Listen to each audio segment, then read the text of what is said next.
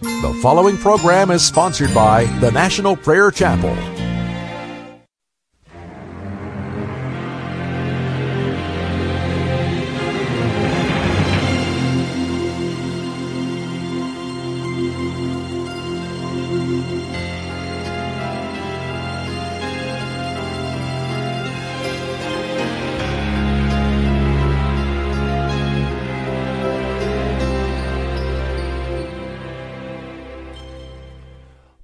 To the Ephesians in the fourth chapter, beginning with verse 37 Now this I say and declare in the Lord, you are no longer to walk as the other Gentiles walk in the nonsense of their minds, having been darkened in the understanding, being alienated from the life of God because of the ignorance existing in them because of the hardness of their hearts, who having ceased from feeling shame, gave themselves over to immor- immorality for the practice of every impurity in greed for more.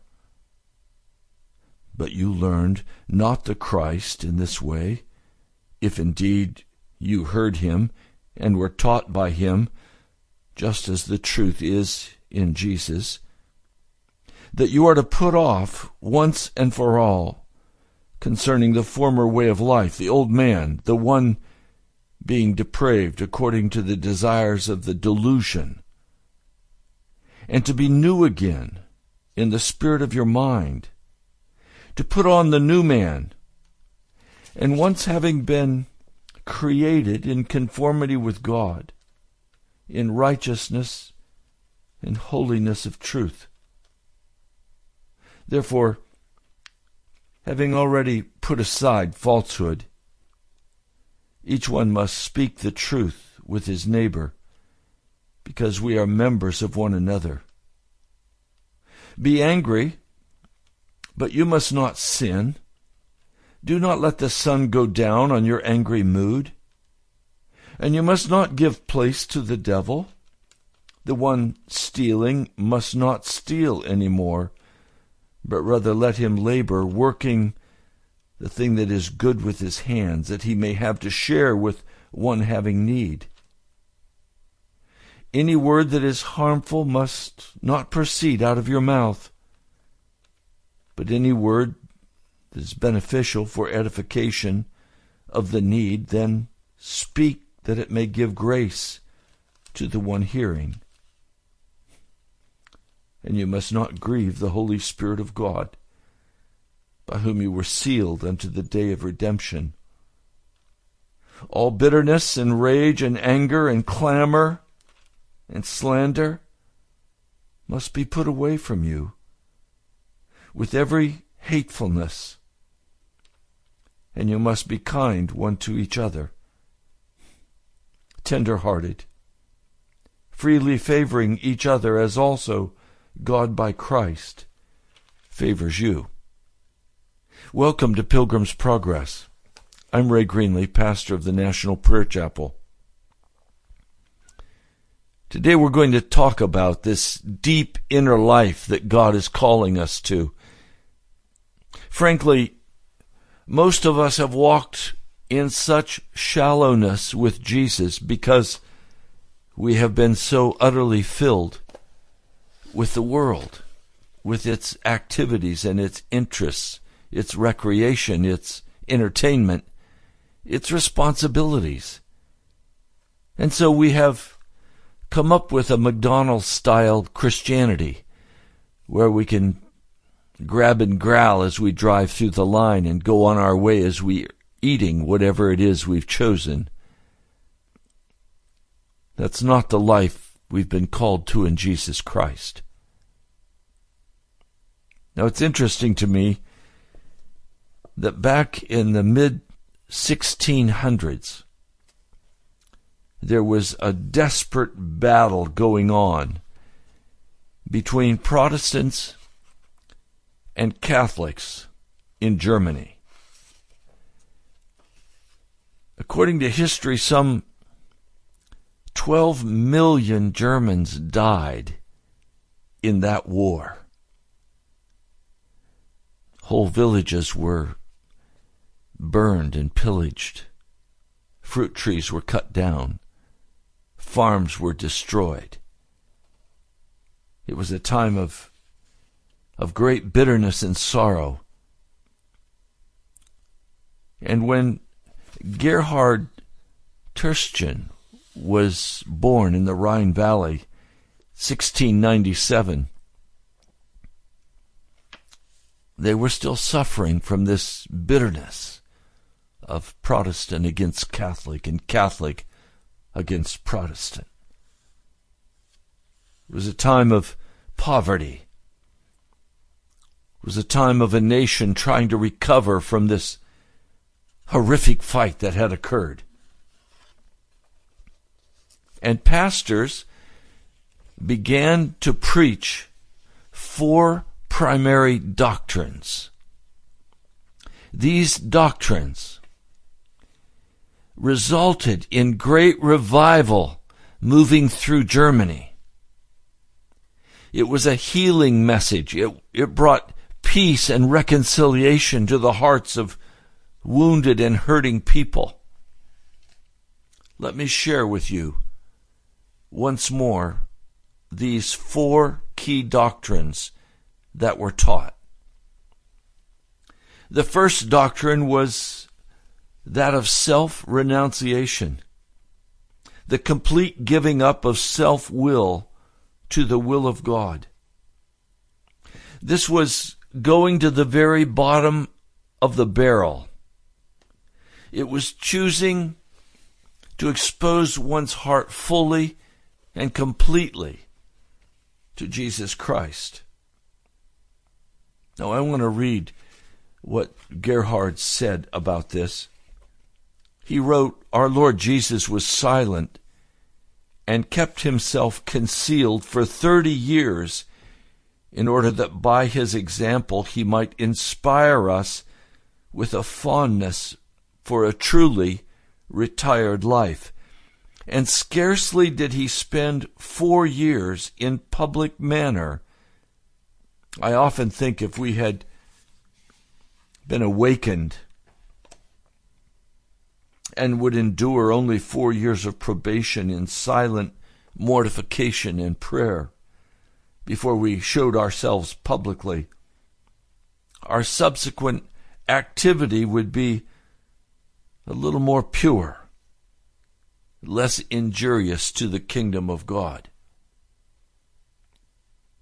This is a secret but common common temptation of the enemy and a subtle device of the flesh by which the tempter seeks to allure us from one thing needful and to weaken our strength by the multiplicity of the objects in which we are engaged. But the flesh, which finds a life of mortification too straight for it and too disagreeable, may breathe very easily and even maintain itself in every outward spiritual and apparently profitable exercise, whilst in the meantime the mystery of iniquity at the bottom remains unperceived and unmortified.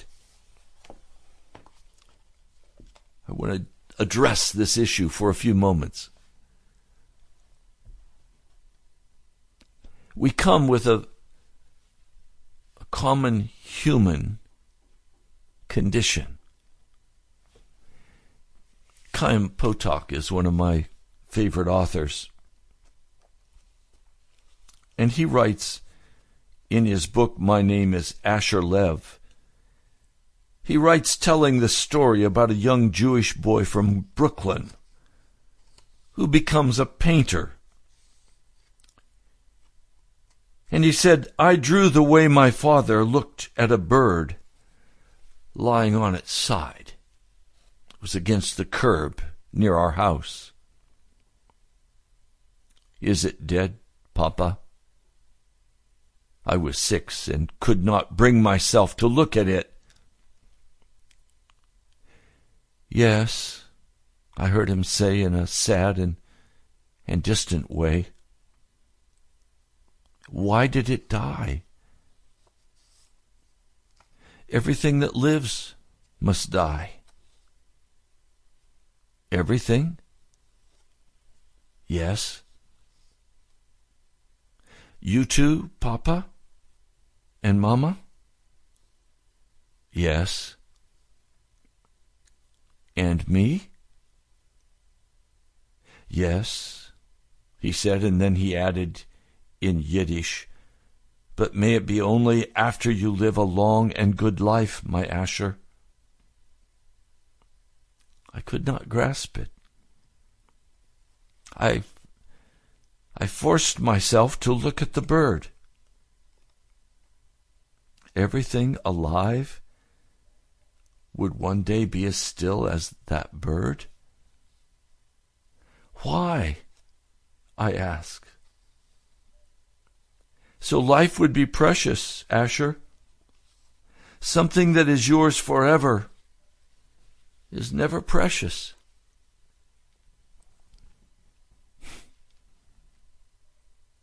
We come together today on the common ground of the human condition.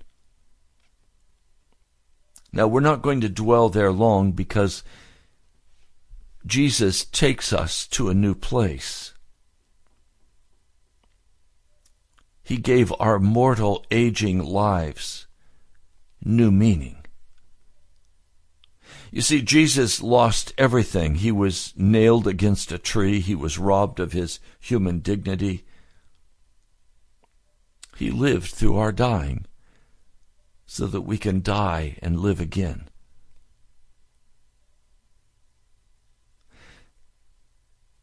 So when we look at this human condition, it is largely made up of hiding, pretending.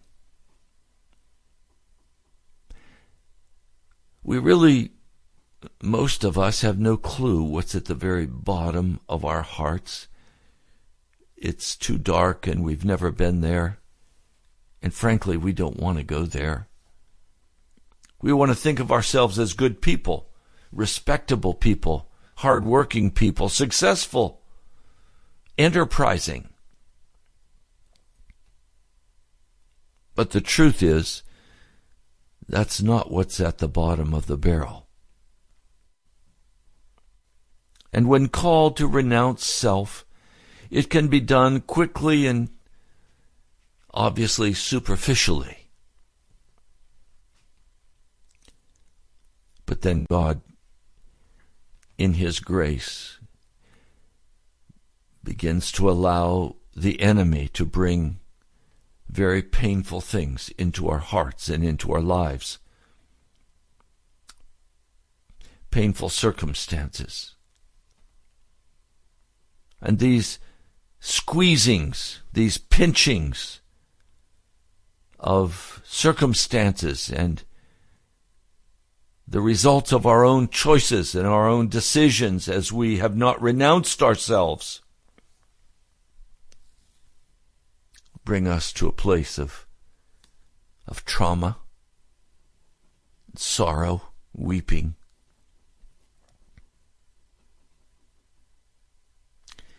Because at the bottom of the barrel,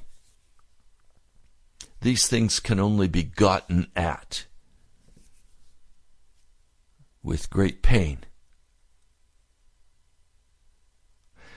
When someone jostles against you, what spills out of you is who you are. When someone cheats you, lies to you, takes advantage of you, treats you without respect, treat you as though you are less than they are. When someone steals from us our good name, shames us, all of these things are used by the Holy Spirit to unveil the reality of who we are deep within.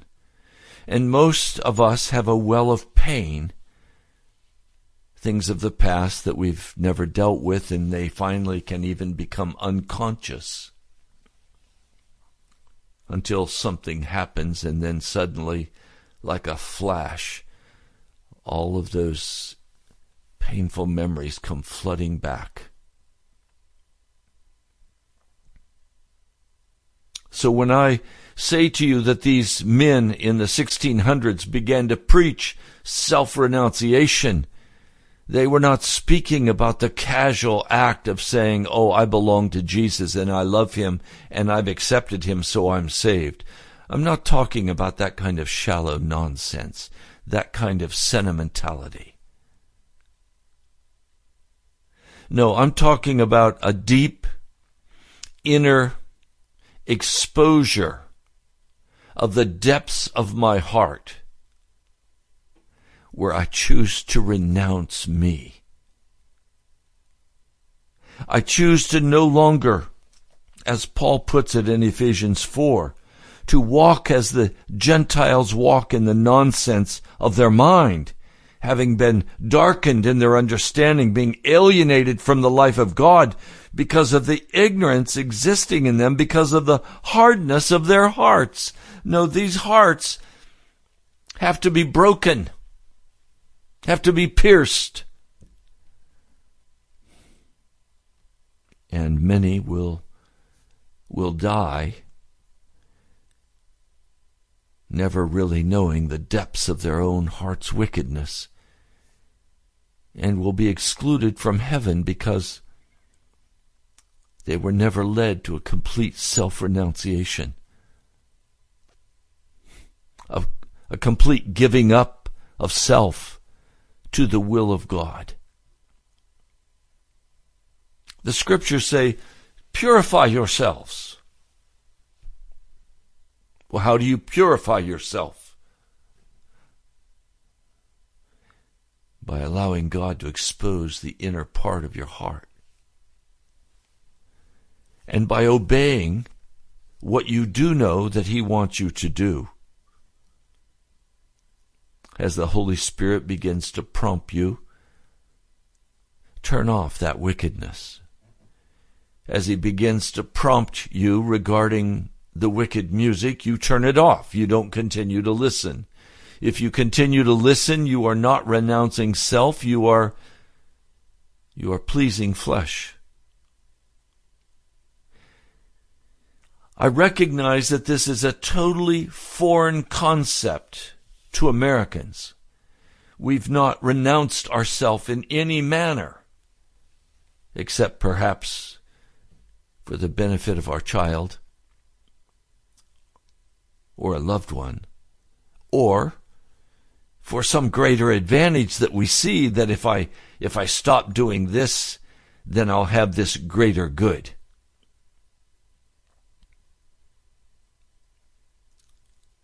sometimes things can be so utterly painful that we think we're going to die. And then when we figure out that we're not going to die, then we say, God, just let me die.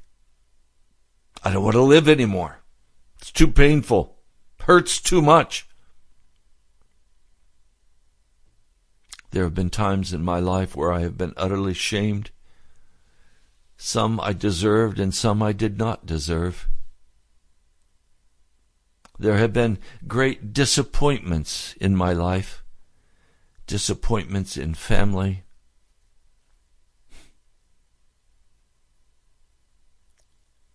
There have even been deaths in my family. I've lost my mother, and my father. I've lost uncles and aunts. And then cancer even took my precious wife. All of these painful experiences help me to see myself a little bit better and shone a light in the dark recesses of my soul. The loss of a job. In my case, having a church bishop who turned against me.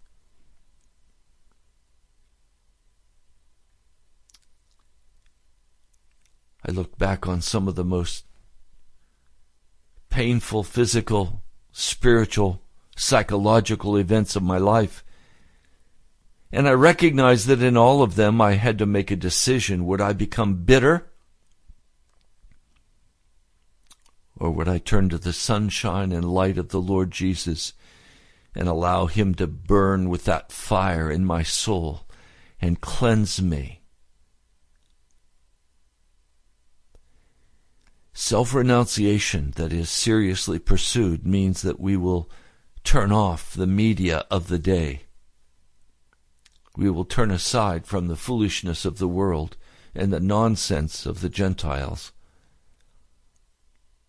It means we're going to stop joking and and the shallowness of our wicked hearts. Now, that doesn't mean we're not going to laugh with joy but it will be clean laughter, not scornful laughter, not laughter to escape, but laughter out of a heart of peace, having been cleansed by the fire of God.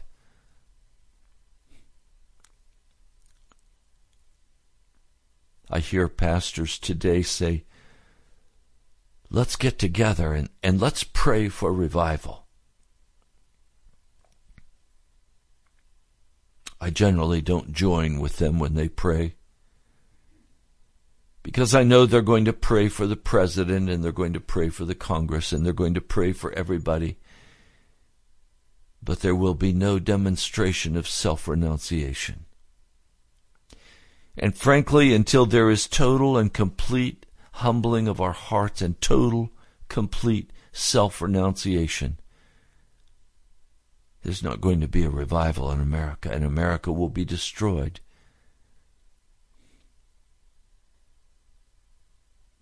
I've been praying, oh God. I give up my self will to you.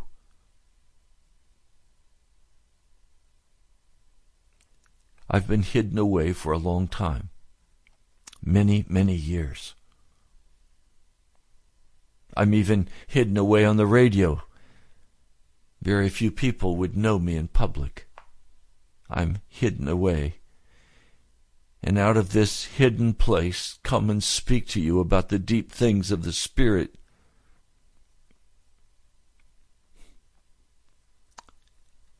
I know that I must have finished in my soul the work of self renunciation that began in 16,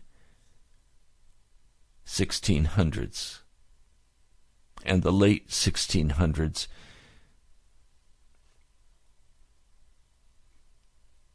This work has to go forward in my heart and in America. It will not go forward by accident. It goes forward as men and women boys and girls get hungry for Jesus. And they stop feasting on all the things of Sodom and Gomorrah.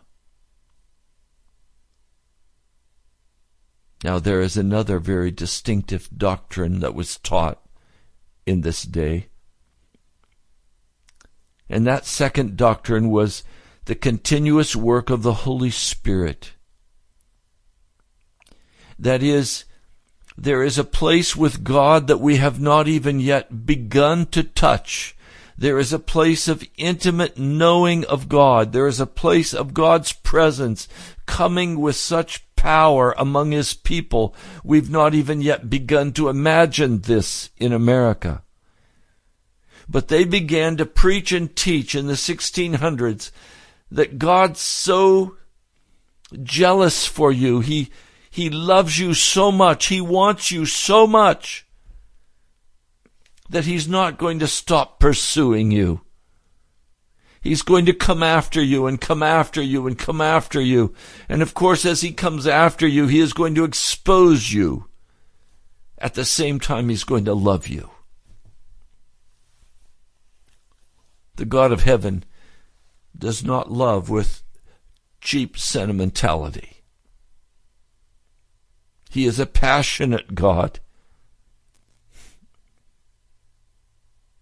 And He is a compassionate God. He loves you. With an everlasting love, He loves you. And He is going to continually call you. And He's going to call you into the depths. He's going to call you into such crisis He's going to call you into such financial crisis. He's going to call you into a health crisis. He's going to call you into whatever he knows will finally break open the depths of the wickedness of your heart that he could finally shine the brilliance of his fire into you and burn out that bitter darkness, that wickedness, that muck and mire. He wants to purify you. He wants to cleanse you. He wants to make you whole. That you could be healed and restored and loved, transformed into his likeness.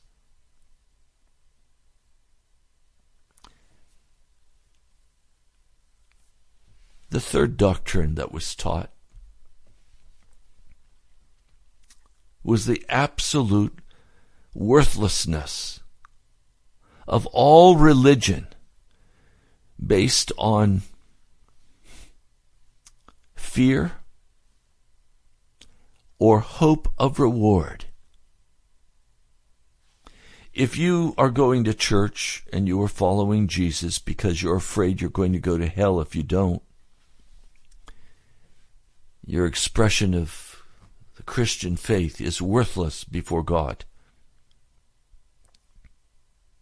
If you are motivated because you want to go to heaven, you don't want to die in hell, you, you desire very much the reward of heaven,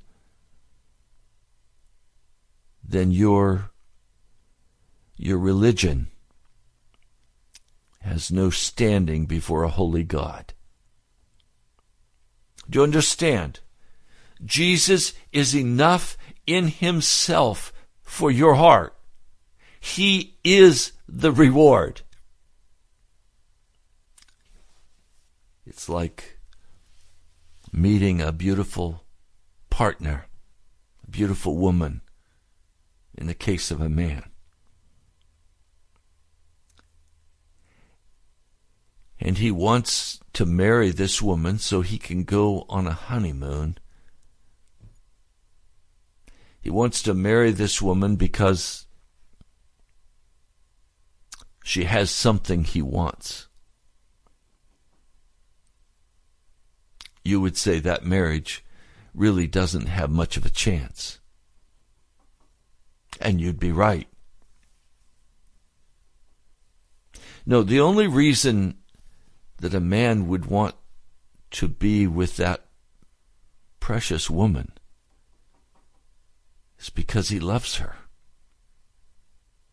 He wants her for herself, for her sparkle, for her, her charm, for her hard work, for her partnership, for her brightness, for he wants her for her.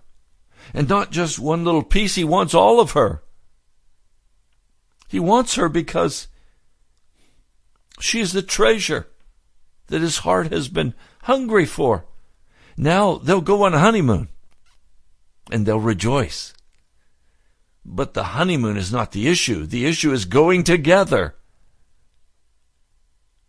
If you want heaven for heaven's sake, you'll never get to heaven. If you're afraid of hell, and so you choose to go with Jesus, you'll end up in hell. They taught this incredible doctrine that Jesus is enough in himself. He alone satisfies the desire of your heart. He alone satisfies the hunger of your spirit.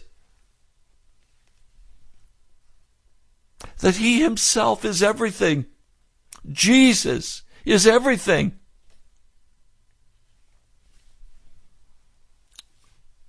And as people began to discover the wondrous truths of self denial, the wondrous work of the Holy Spirit as He opened up intimacy with the Father and the Son that you never imagined possible, and you began to see that Jesus was everything for your heart and you didn't want anything else. You didn't want the current trends. You didn't want the television. You didn't want the football. You didn't want all of the entertainment of this world. In fact, it sickened you. You come to a place where worldliness makes you feel like vomiting. It is so utterly wicked and painful to even look upon.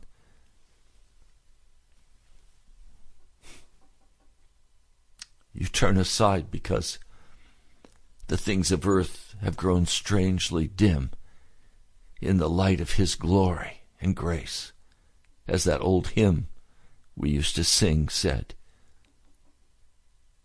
Turn your eyes upon Jesus. Look full in His wonderful face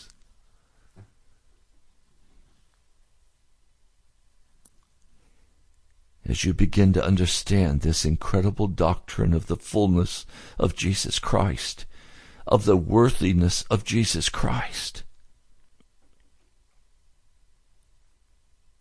Everything changes.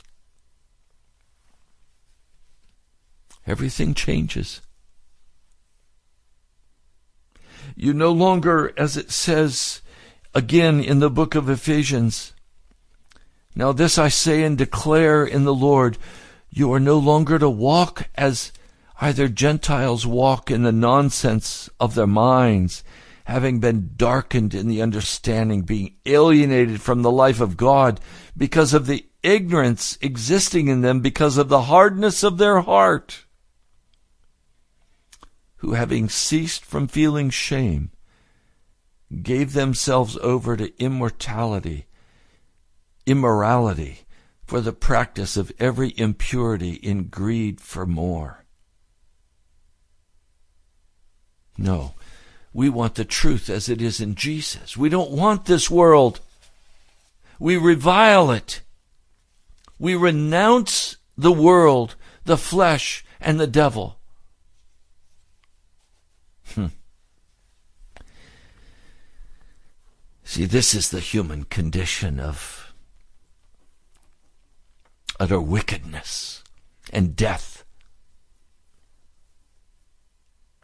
But Jesus died to death so that we can live and walk in resurrection power, filled with intimacy with the Lord Jesus.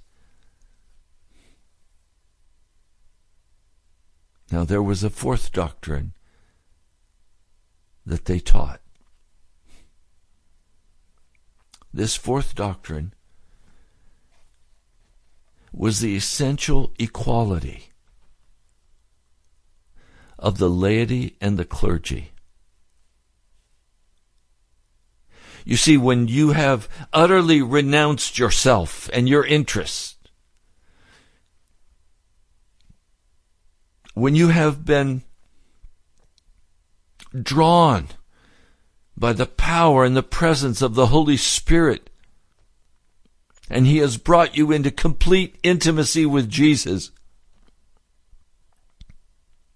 And you have begun to understand that Jesus is enough for your heart.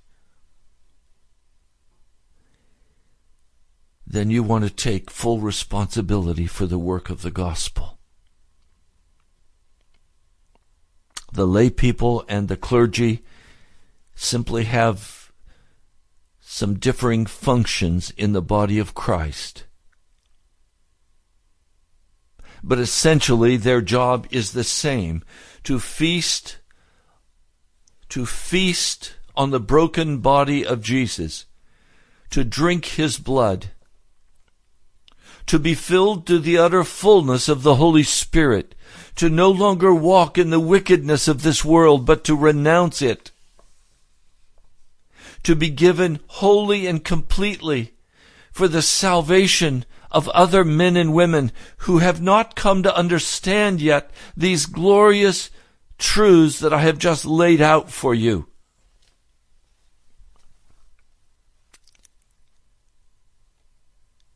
It's not a matter of asking a person, Will you receive Jesus? That's foolishness. They need to understand that Jesus is not receiving them and they are hell bound. Jesus is not accepting them because of their wickedness. And if they wish to enter into the presence of Jesus, they are going to have to renounce themselves. They're going to have to go to the bottom of the barrel. They're going to have to have the wickedness of their heart fully exposed by the law.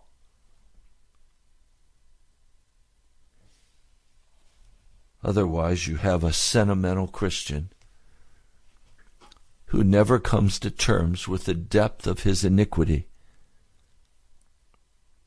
It's never exposed. And so you have men and women who come into church, they float in late, they take their seats, they kick a little bit of money into the offering plate, they listen to the sermon, they laugh at the jokes, they enjoy the entertainment, they hook up for dinner afterwards, and they go about their lives. Oh, they may change a few things in their lives. They may stop smoking. They may stop being uh, so angry. They might they might change how they function with people. Christianity is a wonderful self improvement tool, but that's not salvation. The Christian church can be a wonderful escalator to take a poor person and teach them how to become rich. Lots of pastors just teach strategy skills for getting rich. Others just teach the church traditions, the rituals. But there's no Christ in them following, religiously following the church calendar as though that's somehow sacred. The church calendar is not sacred. Jesus is sacred.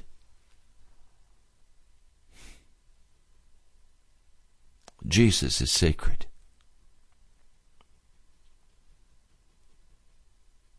So we have a cheap, dumbed down entertainment filled church, worldly, worldly music.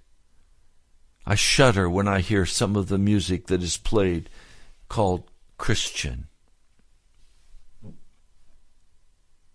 WGTS 91.9 was a radio station that I started teaching on when I was in college. That, that was my first exposure to, to Christian radio and I would do a Friday evening program, a weekly. That's where I began to learn the power of, of the radio. You never knew who was listening.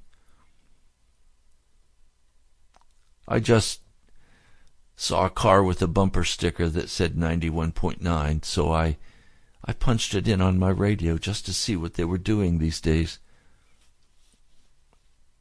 And I have to tell you I was I was chagrined. I was grieved. It was just worldly music with sentimental slop. So called modern Christian music. No depth. Cheap.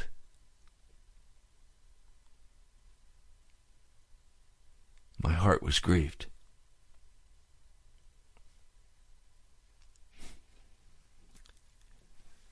I know some people who constantly on their earphones are listening to this so called Christian radio.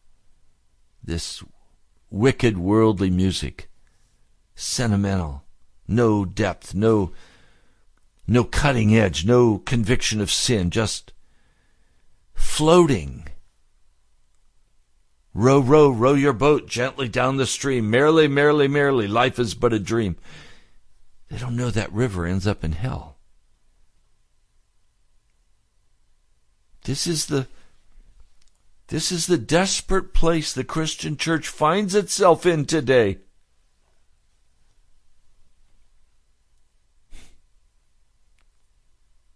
And the laity and the clergy are both responsible. We are responsible before God to begin to understand what it means to be a Christian and renounce ourselves. I want to read for you something this wonderful man, Gerhard, wrote. Let me read this. My Jesus, I own myself to be thine, my only Savior and bridegroom. Christ Jesus, I am thine wholly and eternally. From this evening onward, he writes in his journal, I renounce from my heart all right and authority that Satan unrighteously gave me over myself. From this evening, the evening on which thou, my bridegroom, through thy precious blood didst purchase me for thyself, agonizing even unto death, praying till thy sweat was as if it were blood falling to the ground, that I might be thy treasure and thy bride. Thou hast burst the gates of hell and opened to me the loving heart of the Father. From this evening onward, my heart and all my love are offered up to thee in eternal thankfulness. From this evening to all eternity, thy will, not mine, be done. Command and rule and reign in me. I yield myself up without reserve, and I promise that with thy help and power, rather to give up the last drop of this my blood than knowingly and willingly in my heart or in my life be untrue or disobedient to thee. Behold, thou hast me wholly and completely, sweet friend of my soul. Thou hast the love of my heart for thyself and for none other.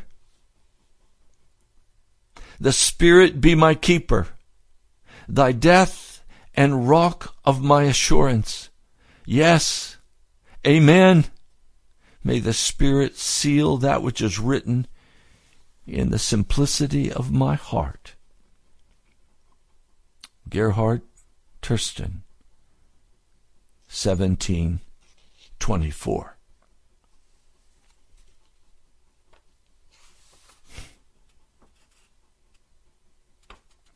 I wonder today. First, do you know what the ardent love of your heart is?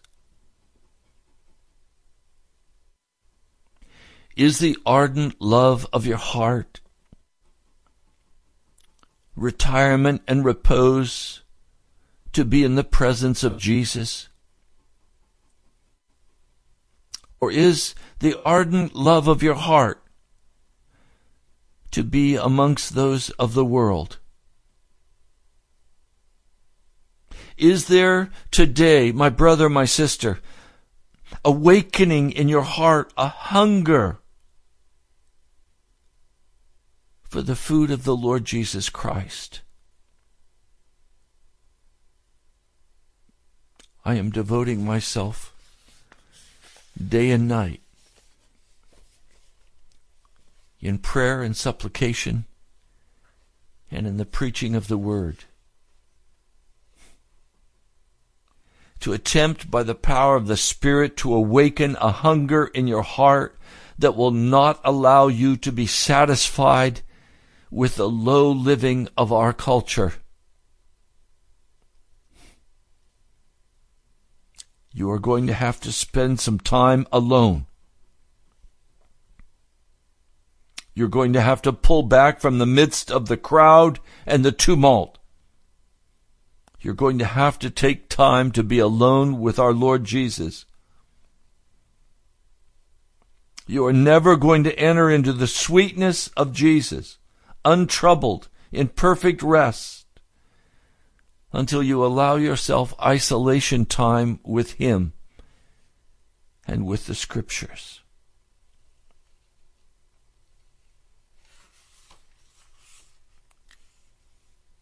You must expect nothing from yourself, but everything from the goodness of God.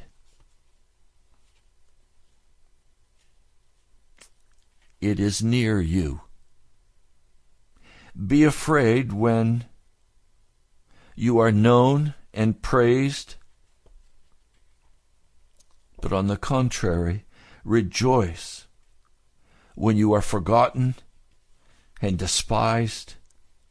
For by this the road to much danger and distraction is blocked up, and you will gain time and opportunity to spend time with Jesus.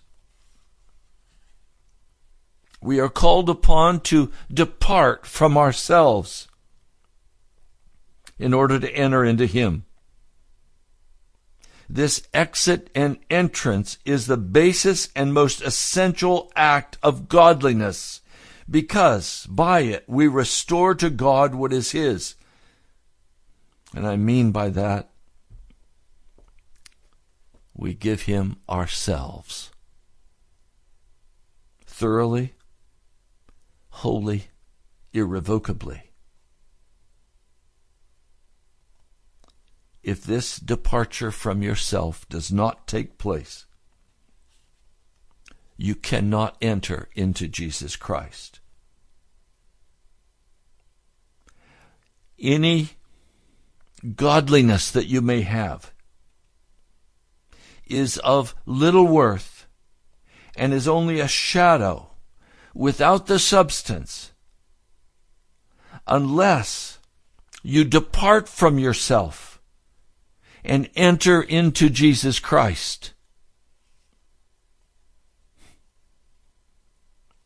It takes time to be holy. It takes time and effort to remain holy. A wise use of your time is required. A self denial that you could follow after Jesus.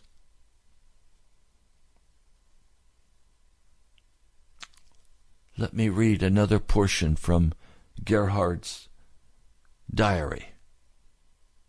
If others follow their sensual appetites and spend and misspend their valuable time in the adorning and beauty of their dress and their homes and their furniture, and apply so much valuable attention to the ease and enjoyment of their vile bodies,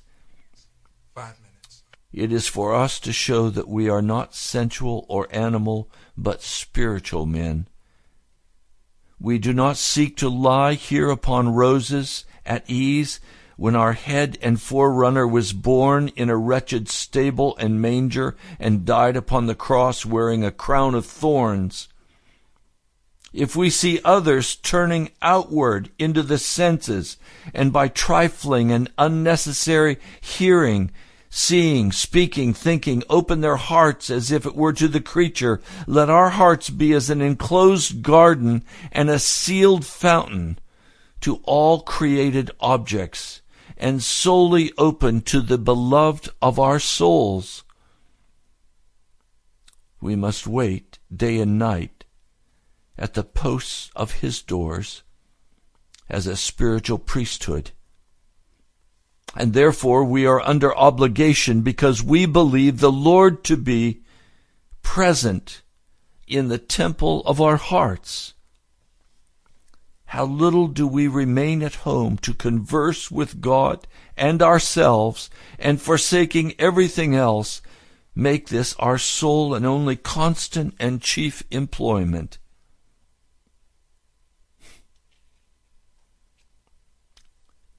It would sound strange to me and to you to be told, avoid unnecessary conversation with men of this world, lest time be stolen from you and lest you yourselves be polluted and carried away by the darkness. The most dangerous kind of men today are men and women who claim to be followers of Jesus Christ but are simply unwilling to renounce themselves. And they find a place of power and recognition in the church. They exercise their authority over others. They're hail fellow, well met. There's never a serious confrontation of darkness. These are the most dangerous people you can associate with. Are you one of them? Are you one of them? Or are you willing to renounce yourself today? To completely give yourself up to seek after Jesus? To take time apart from all of the busyness of this world to recognize that it is not what counts, that what counts is eternity.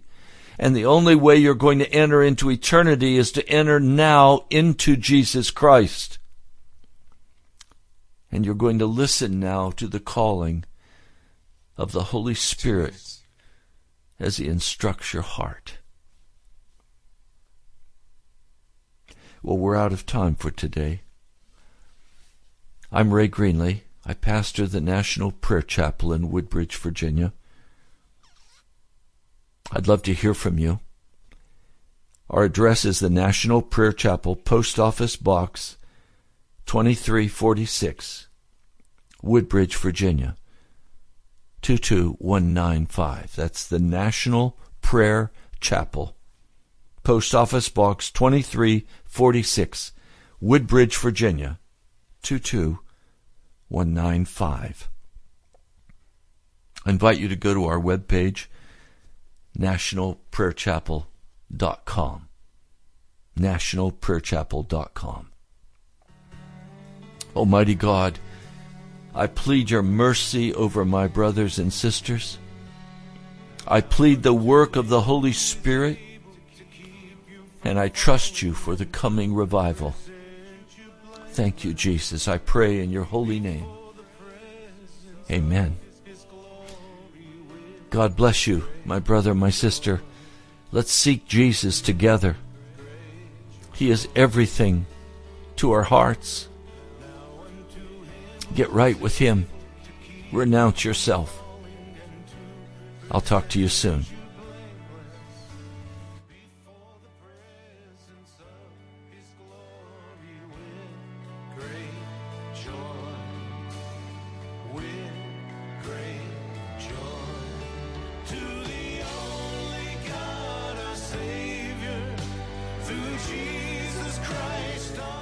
Are you thinking of